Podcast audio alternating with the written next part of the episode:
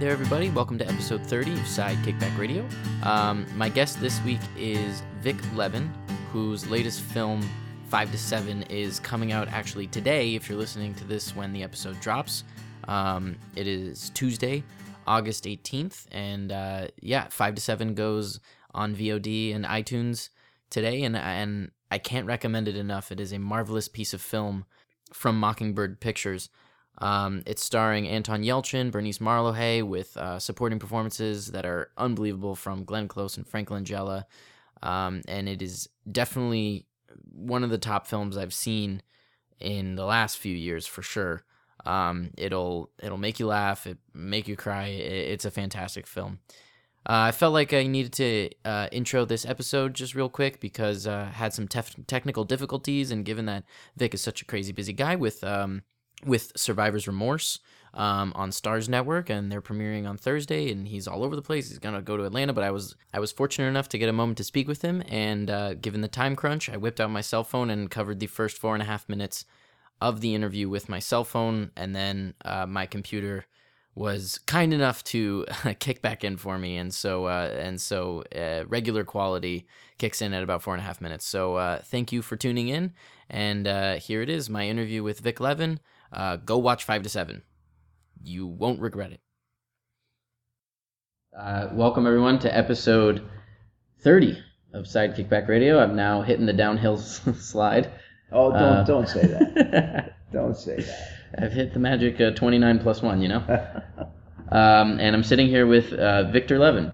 Uh, and you are a primarily a writer um, by trade, but uh, you've also now started directing uh, with a little film called Five to Seven. Is that, is that all sounding good? That's all sounding good. That's true. Um, and let's begin sort of at the beginning of, of your career. How, uh, when did you get started?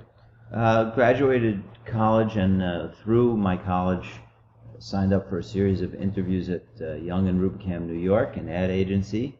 You didn't have to have a portfolio. You just sort of needed to prove to them that you wanted to be a writer. I think I gave them a play as a writing sample, and they hired me and a couple other uh, people for um, I think it was thirteen thousand five hundred dollars a year, and that's how I got started. I worked at 40th and Madison uh, and other agencies for seven years, writing commercials and sometimes directing them, uh, radio commercials, print ads also, and uh, it was very good. It was a lot of fun, and you uh, were made to refine several of the same skills that you need in television and film. Gotcha. So, um, when did the jump to sort of television start? 1990, I got a call from my, my childhood friend, the late Alan Kirschenbaum, longtime television producer, and he said, "I think I can get you hired on a on a sitcom if you'd like to quit your now very comfortable job in New York and and come out." Uh, so I did. Uh, I had been writing my scripts at night, trying to uh, clear the bar, as it were, write things of a high enough quality that I was hireable out here in LA hard to do when you're not here, that is, in Los Angeles, meeting people, shaking hands, um, you know, getting the business in your bloodstream. But that was how I chose to do it. That's probably why it took so long. Either that or the scripts were just terrible. Maybe they would have been better if I had been here. But uh, I'm sure they were terrible. Uh, finally, one was good enough that I got a job. And um, at that time, you know, if you were competent, if you got your first job, that was a that was a very there was a very good chance that if you acquitted yourself well, you were going to be able to keep working. Mm-hmm. It's a little bit different now, but you know, at that time there were a lot of network sitcoms, which was what I did, and um, you know, opportunities for employment were all over the place. Now it's ironically, uh, even though there are more scripted shows on the airwaves, it seems very hard uh, to really establish yourself. I, I, I really tip my cap to the people who are starting off now because it requires, I think, more legwork than it did back in in in my time. You know, in my time, there were there were a finite number of people uh, doors that you had to knock on, and eventually one of them opened. But here, it just seems like there's a infinite number of doors, and so mm-hmm. it's it all seems so much more chaotic now yeah. than then. Definitely. And um, I guess Mad About You. Would you say that that's your kind of first big yeah, there television. were. I mean, there were there were uh, good shows before that. The Larry Sanders Show, Dream On, both for HBO. Um, and then from Dream On to Mad About You, where I really grew up and learned how to do it. I was fortunate to work with Helen Hunt and Paul Reiser and uh, wonderful writers like Jeffrey Lane and Danny Jacobson and many others uh, who, you know, taught you how to do a good show. And uh, Larry Charles, who came in to run the show, the storied director of, of the Borat movies and, you know, producer of, of uh, a whole bunch of great television himself. Uh, and and uh, at some point, I, was when Larry left, I was given the show to run for the last two years, and that's where you really learn um, by doing in terms of running an organization. You know, making sure the bills are paid, making sure things are on budget, making sure the show's funny, making sure everybody's happy. I mean, everything that happens is your responsibility, and it's um, very similar in that sense to directing a feature. So that's really that's really when I grew up in the business. I think. Now, I guess my first kind of question about your experience in television that I, I, like is kind of a burning question for me is is you were on Mad About You according to IMDb at least it says 61 episodes um, but the show ran for I think uh, way more than that is that correct I, I don't I, I'm not sure if that number's right but I, I got there in season three and stayed till season 7 mm-hmm. and we did at least 20 22 episodes a year so I don't see how 61 could be right. I maybe I don't I, I don't know how they calculate yeah um, but so my question is is um, executive producers and writers come and go on a show? And i guess what is can you shed some light on on the kind of logic behind that or, or the reasoning behind that? Because a show is its own thing um, and you know it's got its own tone and its own vision and, and obviously it'll change through nuanced ways as writers and executive producers come and go. And so what's your perspective on that whole process? Fatigue. It's mostly about fatigue you know uh, i think first of all it is an exhausting job. It's no less exhausting than directing a feature. And by executive producer, I assume you mean showrunner, executive producer, mm-hmm. the person who's shaping every script and also responsible for everything that happens uh, behind and in front of the camera and for everything that happens budgetarily, ultimately. Mm-hmm. You know, there's no end to the work you have to do. I'm sure I was working 90, 95 hours a week for, you know, a solid 24 months when running the show, probably even more if that's possible. And I think people are, after you have done that for two or three or four or five years, you physically have to move on. And also artistically, you have to move on. You know, you can't um, be expected to crank out a hundred episodes involving the same characters and the same situations or slightly different situations um, with the with the the freshness and the energy that you that the medium deserves. After a certain point you cannot be expected to do this as well as you did it when you had a full tank of gas. And people know that and they want other creative challenges. So combination of physical fatigue and and um, sort of creative hunger for something new causes a showrunner to move on to a new show that they're creating to mm-hmm. another show that needs to be run or simply to some r&r uh, writing a novel, writing uh, for Broadway like Jeffrey Lane did, um, going to work in the movies like Larry Charles did. Uh, people are, um, you know, I think pretty plugged into their own um, uh, energy and hunger levels. And when you don't, when when you feel even a slight diminishing of your hunger as regards a certain project, it is time to move on. Mm-hmm. You know, I didn't get there because I ran the show for two years and I still had a full tank of gas pretty much. Mm-hmm. But I can understand how at some point someone would say, you know what, it's best for everybody if if I move on. Now there are shows where the showrunners have endless supplies of energy, like Breaking Bad and Mad Men, right? I mean, that's those are written by one person. The David Simon shows, uh, The Wire, for mm-hmm. example, those are effectively written by, mm, show run by one person uh, for their entire run. Mm-hmm. Uh, David Chase on The Sopranos. You know, there are other writers, of course, but there's one person at the at the helm for the entire run of the series, and that's great. I think in the ideal, that's how you would do it.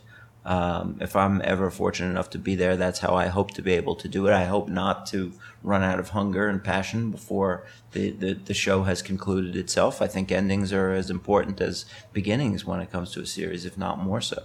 You know, that's what you, nobody talks about the pilot of The Sopranos nearly as much as they talk about the finale of The Sopranos, mm-hmm. right? That's, that's the power of endings. So I would want to be there for that. But I understand people who just say, Uncle, I got to lie down. yeah. Um, so you've, you mentioned another show that you worked on, which was Mad Men, um, which is starkly different from Mad About You. You know, you go from a sitcom to you know one of the greatest dramas to Grace Television, and then Survivor's Remorse, which you're working on now, which is back to another comedy. And so, do you are you do you enjoy that back and forth and swing between comedy and drama? Survivor's Remorse is a is a really a serio comedy. I mean, there are as you'll as you'll see uh, if you watch season two, which, if I may, premieres this week on the Starz on the Starz network. Um, you know, it really is a serio comedy, and I'll tell you, um, in my in my personal opinion, the two things are merging a little bit, at least in better television. Mm-hmm. I mean, I always said, for example, that The Sopranos was one of the funniest shows on TV, and people would say, "You're out of your mind." you know, it's what are you talking about? And I said, "Well, you know, four times a week." They make the finest jokes that you're going to hear. Mm-hmm. It's only four times a week, but it is still four times a week, and and it is and it's brilliant when they do it. So you know, I'm of the belief that you make your you make your drama funny and your comedy serious. I think that's how life is. I think life rarely presents itself in in strictly comic or strictly dramatic term terms. Uh, you know, the funniest things people have ever said have been at funerals or at other times of extreme distress. So um, I think in better TV, the, the, the two things are merging, and I try not to think of one as a drama and another as mm-hmm. a as a comedy. Obviously, there are certain rules, certain levels of tonnage that you can't exceed. If you're working on what is ostensibly a comedy, you know you you you've got to at least pay attention to the fact that they're supposed to laugh every now and then, and uh, the, the opposite if you're working on a drama. But but but still, you know, good writing is good writing. Entertainment is is is entertaining first and foremost, rather than strictly funny or strictly serious. Uh, so I, I just don't conceive of it that way, Andrew. I, I just try to do a good job on every script uh, to write like myself within the context of what the showrunner wants mm-hmm. and to not hold myself hostage to a set of rules. Yeah. Well, I think it's perfectly fitting that you say that because five to seven, I think, nails that completely. I mean, the, the, the highs are so high in terms of the, the laughs, or if you will, uh, or, and the lows are so low. You know, the heartbreak that hits you. It, it's it's incredible how how well rounded that this film is um, in that way, and it's also a different medium. So, did you feel like in writing um, this script with that idea in mind of, like you're saying, make the drama funny and the comedy serious. Um, and in being an indie film, the gloves are kind of off, so to speak. You know, the boundaries are a little wider. I mean, can you talk about writing this script of five to seven? Well, because regard? it's a because it's a film, it's it's definitionally longer even than an hour of television, though shorter than you know long form television. Yeah. Um, 90 minutes, 100 minutes, 110 minutes. This film happens to be 97 minutes is is a uh, or 96 is it is it that's a very good time to tell a, a, story with a beginning a middle and an end that's a that's a good healthy amount of time the audience can easily stay with you. Even the ones with the shortest attention spans can manage an hour and a half. And if you you know if you if you're reasonably economical about how you write it and and not wasteful of their time you can carry them along for that for that amount of time without fatigue setting in. So it's easier to shift to build a story in such a way that a dramatic turn is is accomplishable um, and doesn't feel sudden or forced. It would be hard to do that in 20 minutes, 22 minutes and 19 seconds, like the Mad About Yous used yeah. to be. A number I will take with me to the grave. believe me. Uh, um, you know, it's and it's. I think it's. It even can be challenging in 44 minutes uh, although the better writers certainly seem to do it. In 90 minutes, it's easier. So, you know, uh, the short answer to your question is I don't think I don't think in this day and age there's a huge difference between independent film and the best television in terms of the freedom with which you're allowed to attack it or the mm-hmm. uh, personal nature of the material as a reflection of oneself. But I do think that it's certainly when you have more real estate to work with, it's easier to make a series of moves that might take you from comedy to drama and back. Can we talk? Let's talk about the dialogue for a second because it's incredibly unique. I remember watching it and thinking like I feel like it's the it's the way people wish they thought, and these character in particular, Brian, um, our lead character who is a, an aspiring writer. Um, you know, he speaks in a way that is so unique, um, and I'm so glad you put this in the trailer, or whoever is responsible for the trailer put this in there. Um, he shakes the hand of the husband of the woman he's having an affair with, and he says, "Please excuse any hot dog related moisture." Like people don't normally talk like this. So where did that come from when you were writing this character, Brian? My uh, style, for better or worse, is to keep the good guys good and the bad guys good. That's how I think characters should be. Uh, and actually, you know, the good guys have to be flawed a little bit, although you know they're essentially good. And the bad guys have to be really, really excellent in certain ways, even though you know they're essentially bad. There aren't really any bad guys in this movie, but you know what I'm saying. Yeah. In general, the the antagonist has to be decent because I think that's how it is in life. I, I meet very few really evil people. Most people are a mixture, and I bet that's true for you. Mm-hmm. So um, I want people to treat each other decently, and I, I don't want them to speak in scenes as though they are playing the surface of what's going on. For example, if he had been angry or um, stricken mute, that would have been playing the surface of what was going on. I wanted to go to, and always want to go to a deeper level where you get to what's what's in his lungs, which is oh my god, you know, I'm I'm cheating with this man's wife. I'm so ashamed. On the other hand, he maybe he seems he might want me to. And on the other hand, she definitely has his permission. But on the other hand, I was taught not to do this. But on the other hand, he seems very nice and he's shaking my hand. And I really would like to make a good impression. But on the other hand, he's my enemy. But on the other hand, he clearly is not. And so what comes out is please forgive any hot dog related moisture. right? He's just trying to get through the moment and as best he can. Mm-hmm. And the audience understands and they, they generally laugh at that joke and, and because they understand what he's going through. They understand that that mass confusion mm. that's that's in his head. And he's a writer, so he's allowed to be clever, right? If that's clever, he's allowed to ha- come up with something that's that's that he knows on some level is funny, but that is also a true. He's embarrassed because he's eating a hot dog like a like a putz uh, and he gets at this moment, car. and he gets into a car, and he's got that you know that steamy hot dog, you know, layer of moisture that you get that you only get from from those hot dogs, and so that's and so that's what he says. So I, I mean, I think people do talk like that. Uh, not everybody yeah. But those are the people I want to write about. Why would I want to write about somebody who who didn't who didn't come up with interesting things to say yeah. when put in a bad situation? There's plenty of that. I got plenty of that in real life. Yeah. I got boring conversation all day long in real life. I don't want to put it in the movie. I'd rather put something in the movie that tickles you. nice. Um, so this was your first time directing a film, correct? Directing right. a, a, feature film. Um, and what was that experience like? And you know, you, not you you've written stuff before and you've handed it off to a director who will then take it and create whatever performances. You know, with I'm sure some input from you, but now you're in control of the performances and you wrote the words. I mean, what was that like for you?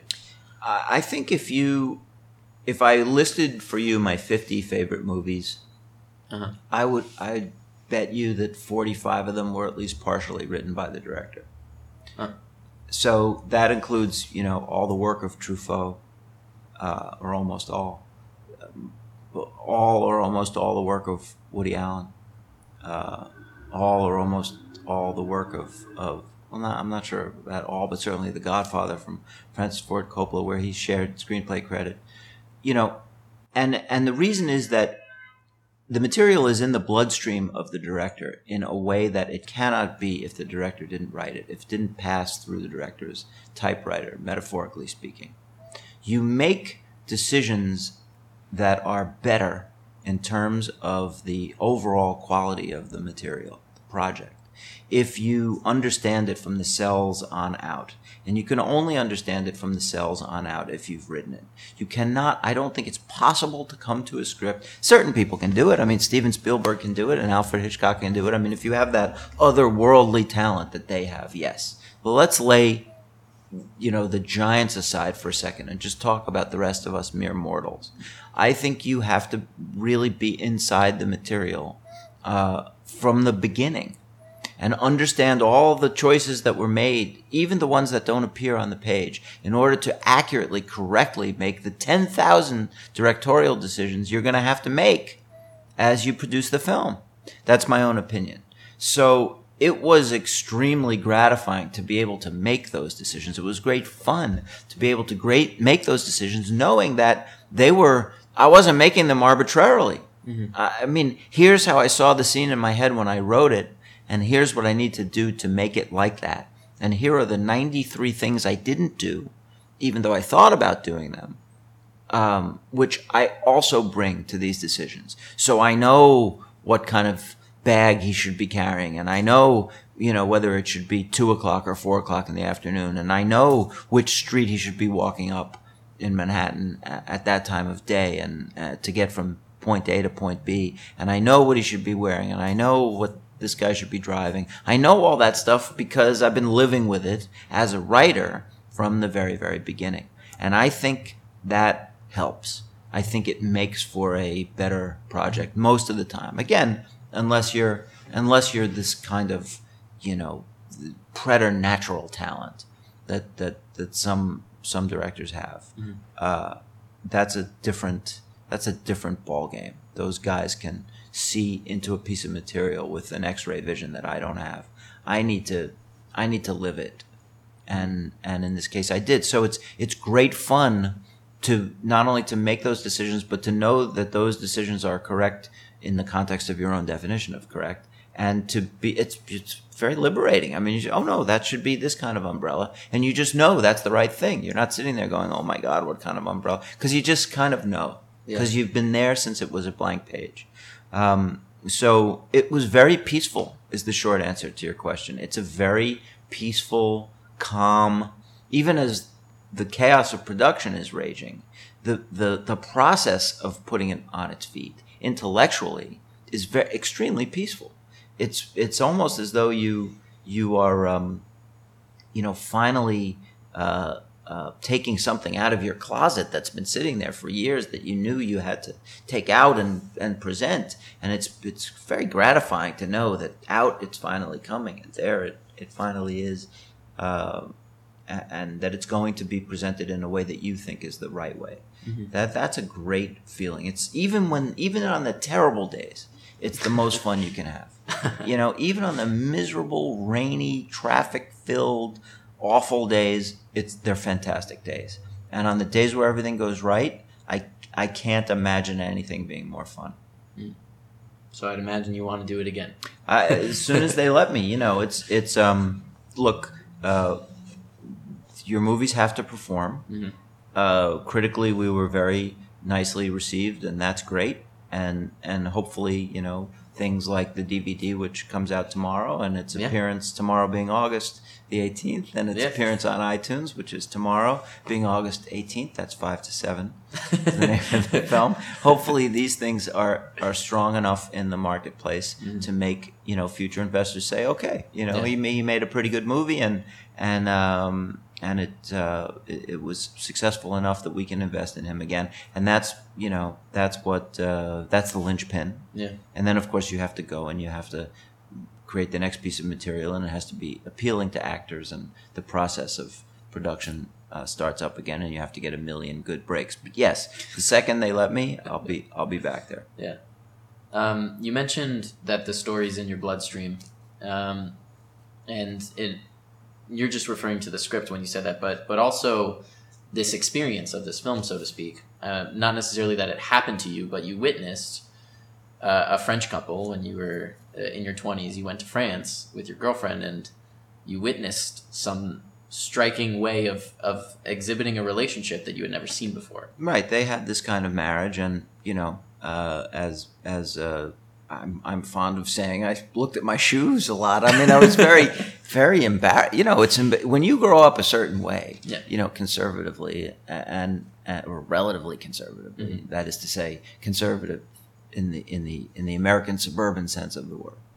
You know, you, you're not prepared for this kind of thing. But there was the husband, and there was the wife, and there was the boyfriend, and there was the girlfriend, and everybody knew about everybody, and it was all well and good as long as certain rules were established. And that, you know, that kind of thing sticks in your mind. It took a long time to make it into a story, but um, because I couldn't figure out what the ending was really. Uh, for for the longest time, but but it is that kind of thing stays with you, and you know that you have to, as a young person, re-examine uh, the rules that you've been handed, uh, just to s- test their strength.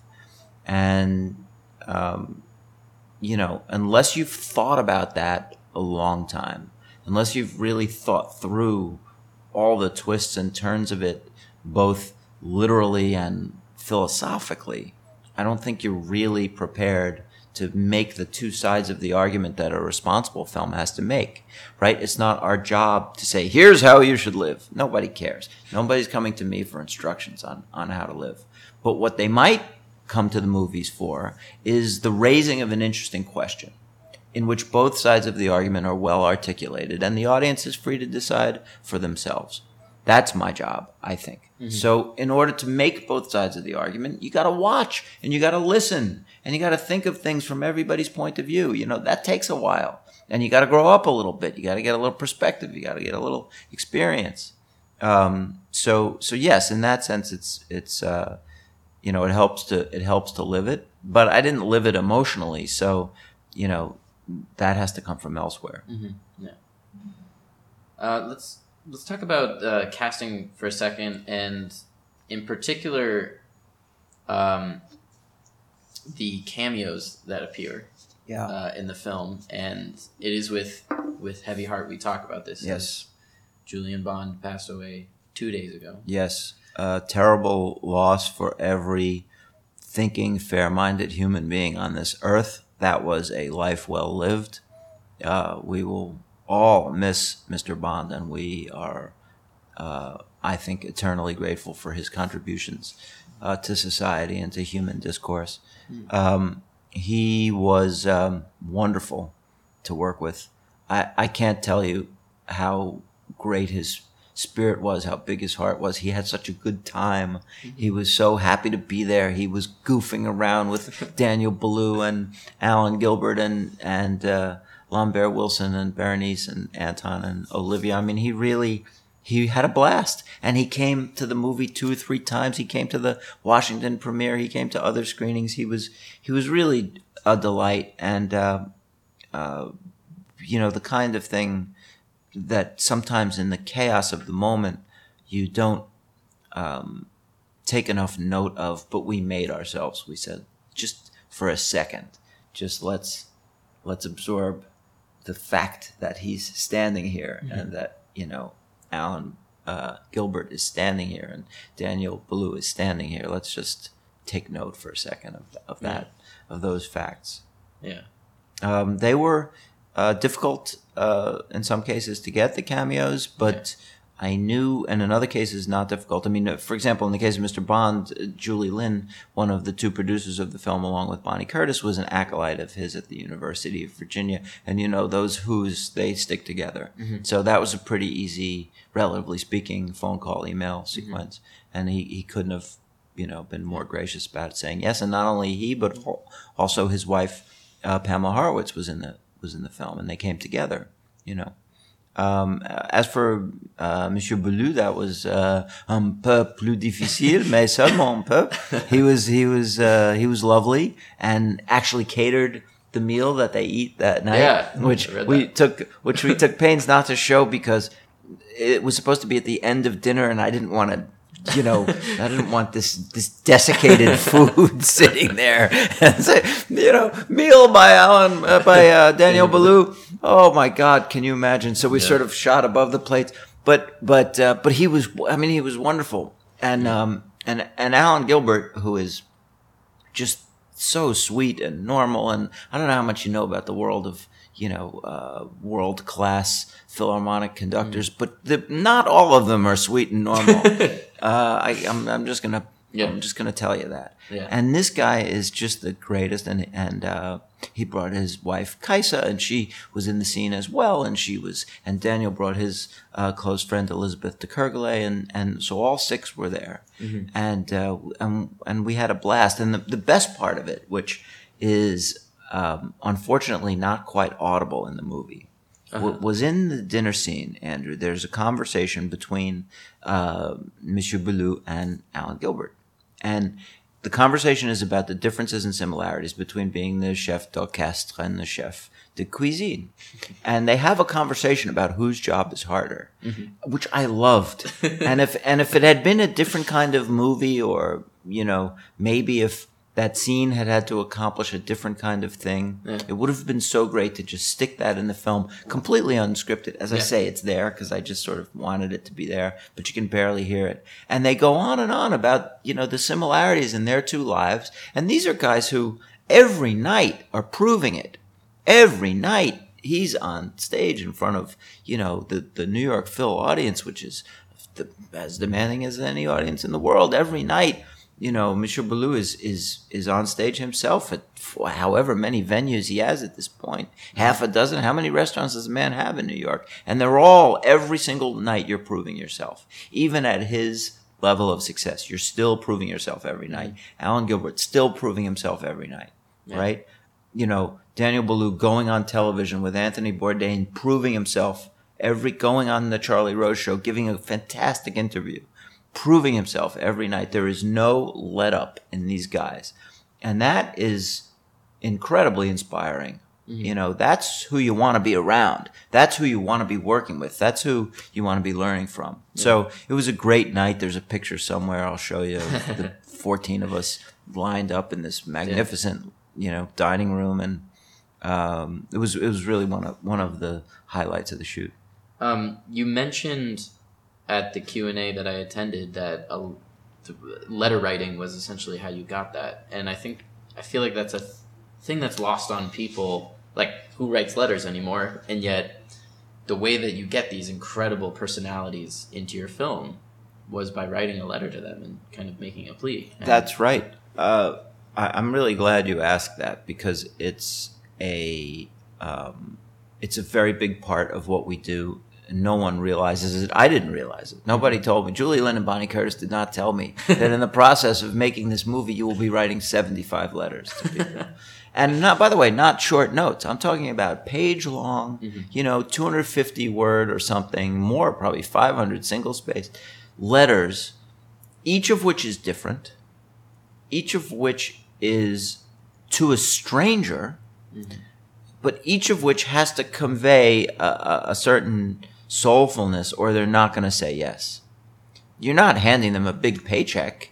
You know, there's no guarantee of success. This is, you're asking people for, uh, to take a bet on you, to make a bet on you. You're asking them to go out on a limb, to do something that's, in, in, in some cases, not convenient, that, that doesn't have immediate rewards. They have to love the material or they're going to say no. And that applies to the composers I wrote to, the actors I wrote to, the cameo uh, players I wrote to, the, you know, the, you name it. Uh, writing to Madame uh, Bruni Sarkozy asking for the use of the song uh, Le ciel dans une chambre, which, you know, is so important to that scene. And, and, um, and, and, and basically begging her if she could drop the price a little bit so that we could afford it. You know, these are all letters. And um, it is a lost art. It has to be done just so. Uh, I think, uh, you know, our batting average was pretty good, but it's hours and hours and hours of time, and and you never know. You know, you don't even really know if they read them, if they say no. Yeah. You hope you hope they do. Yeah. But I would I would tell all the prospective directors out there, you know, if your producers know what they're doing, like mine do, you're gonna have to write a bunch of letters, and they're gonna have to be great letters. So you know, get to it. Yeah. I guess to finish, I guess spoiler alert. Uh, I, I would love to talk about the ending, kind of because you mentioned that it was, um, it was difficult for you to find the ending for it. You mean the ending of Five to Seven, which comes out on DVD and iTunes tomorrow, August 18th? Absolutely, Ah, yes. okay. Um, so if you haven't seen it yet, I'd uh, turn off this interview now because we'll talk about the ending. But, um, but please do watch it, and you'll see what I mean because it's a very unique ending in that it doesn't necessarily work out for our for our romantics, um, for our romantic leads, um, or in your mind, does it? You know, um, I mean, you said the ending was difficult.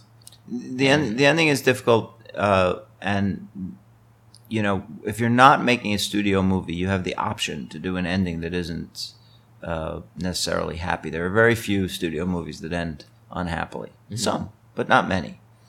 Um, many more indies end in a uh, perhaps an ambiguous or even an unhappy way. Uh, and and so you everything is open to you, right? I could have ended it any way I wanted to, and I would have had the support of my wonderful Bonnie and Julie, mm-hmm. but and the investors who who you know were in it.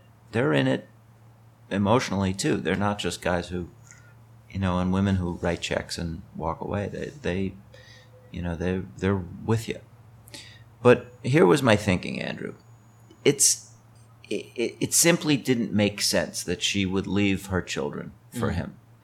She- You know, she's a good person and she understands that she would have felt so guilty about the possibility of doing injury to them that she wouldn't have been able to enjoy her time with him or be happy with him. And she knew that it was a road to ruin. And for him, you know, as he got older, he probably would have come to the same conclusion and felt guilty about that. And so I think they would have been doomed if they had gone off together. Also, you know, to leave a movie with two characters getting what they want at the expense of other people who have done nothing wrong felt wrong to me. Didn't feel good. On the other hand, to have it end angrily, to have it end purely on a note of sadness felt wrong because I don't think that's how life works. I think eventually we do recover from these things, at least to some extent, and we find a way to put them to bed uh, so that we can live with ourselves.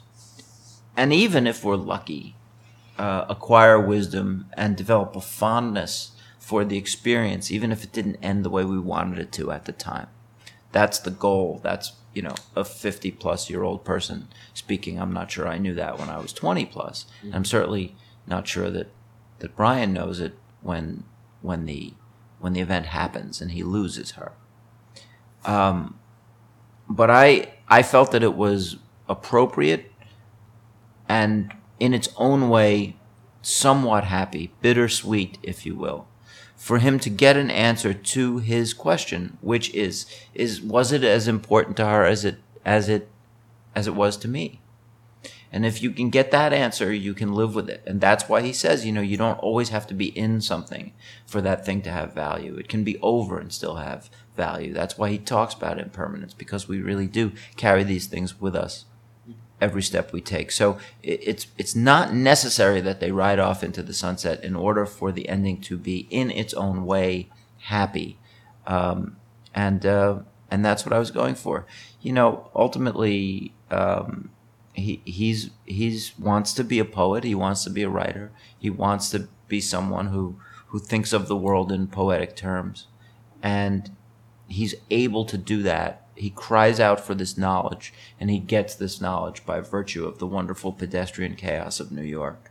The same thing that brought them together brings them together again for for one moment in which to understand that he had had this effect on her just as she had had on him. I mean, is there anything worse if you're carrying a torch for someone?